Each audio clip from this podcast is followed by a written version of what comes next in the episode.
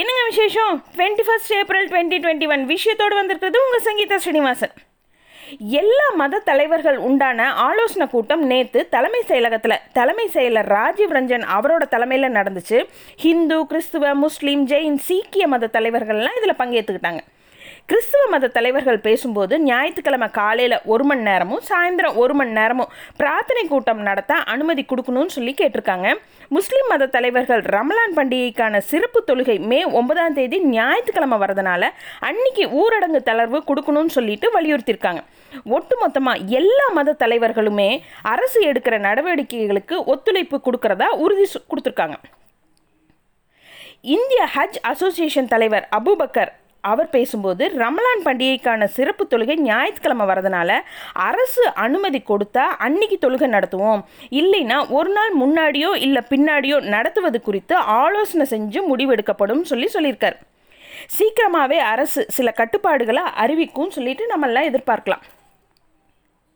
Corona பரவல் காரணமாக பாபநாசம், திருச்செந்தூர் கோவிலெல்லாம் நீராட கோவில் நிர்வாகம் தடை விதிச்சிருக்காங்க. ராமபிரான் அவதரித்த நாளான இன்னைக்கு நாடு முழுவதுமே ஸ்ரீராம நவமி மிக சிறப்பாக கட்டுப்பாடுகளோடு கொண்டாடப்பட்டது. கும்பகோணத்தில் தென்னக அயோத்தின்னு சொல்லி போற்றப்படுற ராமஸ்வாமி கோவிலில் ராமநவமியை முன்னிட்டு சிறப்பு வழிபாடு நடந்துச்சு. இன்னைக்கு முக்கிய நிகழ்வான தேரோட்டத்தை ரத்து செஞ்சுட்டாங்க. அதே டைம் காலையில் உற்சவருக்கு திருமஞ்சனம் நடத்தினாங்க. சின்ன ரத ரோகணத்தில் ராமபிரான், சீதை, லக்ஷ்மணரோடு எழுந்திருந்தார். கோவில் பிரகாரத்தில் புறப்பாடு நடந்துச்சு. குறைந்த அளவிலான பக்தர்கள் சமூக இடைவெளியோடு கலந்துக்கிட்டாங்க. ஓட்டு பதிவும் ஓட்டு எண்ணிக்கையும் முறையாக நடத்தப்பட்டு முடிவுகள் நேர்மையாக அறிவிக்கப்படுதுன்னு சொல்லிட்டு ஒரு நம்பிக்கையை உருவாக்குறது தேர்தல் கமிஷனோட கடமைன்னு சொல்லிட்டு மக்கள் நீதி மய்ய கட்சி தலைவர் கமலஹாசன் தெரிவிச்சிருக்காரு. மத்திய அரசுடைய என்எல்சிங்கிற நெய்வேலி நிலக்கரி நிறுவனம் பிரம்மாண்ட சூரியசக்தி மின் நிலையம் அமைப்பதற்காக தமிழக மின் வாரியம் பத்தாயிரம் ஏக்கர் நிலம் வாங்கியிருக்காங்க. மத்திய அரசு சுற்றுச்சூழலை பாதிக்காத சூரியசக்தி மின்சாரத்தை ஊக்கப்படுத்திட்டு வராங்க. அதுக்காக என்டிபிசிங்கிற தேசிய அனல் மின் கழகம், என்எல்சி போன்ற பொதுத்துறை நிறுவனங்களுக்கு மாநில மின் வாரியங்களோட இணைஞ்சு பிரம்மாண்ட சூரியசக்தி மின் நிலையங்கள் அமைக்கிறதுக்காக அறிவுறுத்தியிருக்காங்க. இருசக்கர வாகனங்களில் வேக கட்டுப்பாட்டு கருவி கண்டிப்பாக பொருத்தணும்னு சொல்லிட்டு ஹைகோர்ட் உத்தரவு போட்டிருக்காங்க. இது குறித்து நீதிபதி கிருபாகரன், அப்துல் குத்தூஸ் அவரோட அமர்வு பிறப்பித்த உத்தரவில் ரெண்டு சக்கர வாகனங்கள் தயாரிக்கும் நிறுவனங்களே வாகனம் தயாரிக்கும் போதே வேக கட்டுப்பாட்டு கருவியையும் பொருத்திடணும், இறக்குமதி செய்யப்படுற ரெண்டு சக்கர வாகனங்களுக்கும் கருவி பொருத்தணும், மத்திய மாநில அரசுகள் கண்டிப்பாக கருவி பொருத்துறத கண்டிப்பாக நடைமுறைப்படுத்தணும்னு சொல்லிட்டு உத்தரவில் தெரிவிச்சிருக்காங்க. அமெரிக்காவில் லாஸ்ட் இயர் ஜார்ஜ் ஃப்ளாய்டுங்கிற கருப்பினத்தார் உயிரிழந்தது தொடர்பாக குற்றஞ்சாட்டப்பட்ட டெரிக் சாவிங்கிற போலீஸ்காரர் தான் குற்றவாளின்னு சொல்லிட்டு நீதிபதிகள் தீர்ப்பளிச்சிருக்காங்க. அவருக்கு நாற்பது வருஷம் சிறை தண்டனை கிடைக்க வாய்ப்பு இருக்கிறதா சொல்கிறாங்க.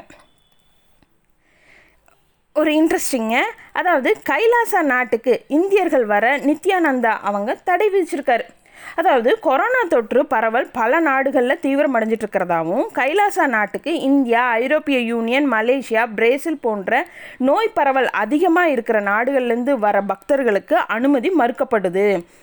கைலாசாவில் உங்களை ஐக்கியப்படுத்தி கொண்டுட்டு இருக்க எல்லாரும் இந்த உத்தரவை உடனடியாக நடைமுறைப்படுத்தும்படி கேட்டுக்கிறோன்னு சொல்லிட்டு அவர் வெளியிட்டிருக்கிற அறிக்கையில் குறிப்பிட்டிருக்காரு. பொருளாதார நலனுக்காக மக்களின் உயிர் பறிபோக அனுமதிக்க முடியாது. உடனடியாக தொழிற்சாலைகளுக்கான ஆக்சிஜனை கரோனா நோயாளிகளுக்கு அனுப்பணும்னு சொல்லிட்டு மத்திய அரசுக்கு டெல்லி உயர்நீதிமன்றம் உத்தரவு போட்டிருக்காங்க. இன்னொரு பக்கம் டெல்லியில் கடுமையான ஆக்சிஜன் பற்றாக்குறை நிலவுறதாகவும் அவசரமாக ஆக்சிஜன் கொடுக்க சொல்லி அந்த மாநில முதல்வர் அரவிந்த் கெஜ்ரிவால் அவர் கைகூப்பி கேட்டுக்கிறதா உருக்கமாக தெரிவிச்சிருக்காரு. மகாராஷ்டிரா மாநிலம் நாசிக்கில் நகராட்சி மருத்துவமனையில் ஆக்சிஜன் கசிவு காரணமாக விநியோகம் தடைப்பட்டதுனால இருபத்தி நாலு நோயாளிகள் உயிரிழந்திருக்காங்க.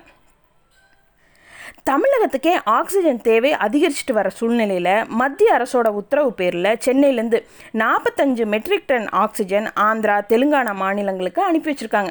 இது குறித்து நம்மளுடைய சுகாதாரத்துறை செயலாளர் ராதாகிருஷ்ணன் அவர் சொல்லும்போது, அவசர தேவைக்கும் போது இது போல் பக்கத்து மாநிலங்களுக்கு உதவுறது வழக்கம்தான். மற்ற மாநிலங்கள்லேருந்து ரெம்டெசிவர் உள்ளிட்ட மருந்துகள்லாம் நம்மளுக்கு திருப்பி விட்டுருக்காங்கன்னு சொல்லிட்டு சொல்லியிருக்காரு. பூனேயிலிருந்து ஆறு லட்சம் கோவிஷீல்டு தடுப்பூசிகள் நேற்று தமிழகம் வந்திருக்கு. கொரோனாவை கட்டுப்படுத்துறதுல ஊரடங்கு தான் கடைசி ஆயுதமாக இருக்கணும்.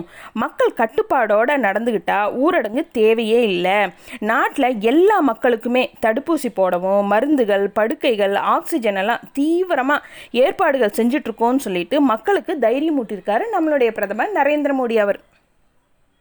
தனியார் மருத்துவமனைகளெல்லாம் மற்றும் மாநில அரசுகளெல்லாம் தடுப்பூசி தயாரிக்கிற நிறுவனங்கள்கிட்டருந்தே நேரடியாக வாங்கிக்கலான்னு சொல்லிட்டு அனுமதி கொடுத்துருக்காங்க. மே ஒன்றாம் தேதியிலேருந்து பதினெட்டு வயசுக்கு மேற்பட்டவங்கெல்லாம் தடுப்பூசி போட்டுக்கலாம். தடுப்பூசிக்கான ஜஸ்ட் ஒரு அப்ராக்சிமேட் ரேட் என்னங்கிறத பற்றி நம்ம இப்போ பார்க்கலாம். அதாவது ஃபைசர், பயோஎன்டெக் அது வந்து அமெரிக்காவில் ஆயிரத்தி நானூற்றி எழுபது ரூபாய்க்கு விற்கிறாங்க. ஐரோப்பிய நாடுகள்லாம் ஆயிரத்தி நூற்றி எட்டு ரூபாய்க்கு ஐரோப்பிய யூனியன் நாடுகள் வாங்கி மக்களுக்கு இலவசமாக கொடுத்துட்ருக்காங்க. இஸ்ரேலில் பார்த்தோம்னா ரெண்டாயிரத்தி இரநூத்தி அறுபத்தி ரெண்டு ரூபாய்க்கு இந்த மருந்து வாங்கிட்டு இருக்காங்க. இப்போதைக்கு அமெரிக்கா, பிரிட்டன், கனடா, இஸ்ரேல்லாம் இந்த மருந்து தான் பயன்படுத்திட்டு இருக்காங்க. ஸ்புட்னிக் வி பார்த்திங்கன்னா இதை பயன்படுத்த மத்திய அரசு அனுமதி கொடுத்துருக்காங்க. இதோட விலை ஒரு டோஸ் வந்து எழுநூற்றி ஐம்பது ரூபாயாக இருக்கும்னு சொல்லிட்டு நம்ம எதிர்பார்க்கலாம். ஜான்சன் அண்ட் ஜான்சன் பார்த்தோம்னா ஒரு டோஸ் மட்டுமே வழங்க அவங்க தடுப்பூசி விலை எழுநூற்றம்பது ரூபா போட்டிருக்காங்க. இந்த நிலையில் இப்போது சீரம் நிறுவனம் தயாரிச்சுட்டு வர கோவிட்ஷீல்டோட விலையை சீரம் நிறுவனம் வெளியிட்டிருக்காங்க. அதன்படி மாநில அரசுக்கு ஒரு டோஸ் நானூறு ரூபாய்க்கும் தனியார் மருத்துவமனைக்கு ஒரு டோஸ் அறுநூறு ரூபாய்க்கும் விலை நிர்ணயம் செஞ்சுருக்காங்க. அமெரிக்கா, ரஷ்யா, சைனா தடுப்பூசி விலையை விட இது மலிவாக தான் இருக்குதுன்னு சொல்லிட்டு நம்ம குறிப்பிடலாம். இது மாதிரி இன்னும் நிறைய விஷயங்களோட நாளைக்கு night sharply at nine o'clock உங்கள் மீட் பண்ணுறேன். Good night.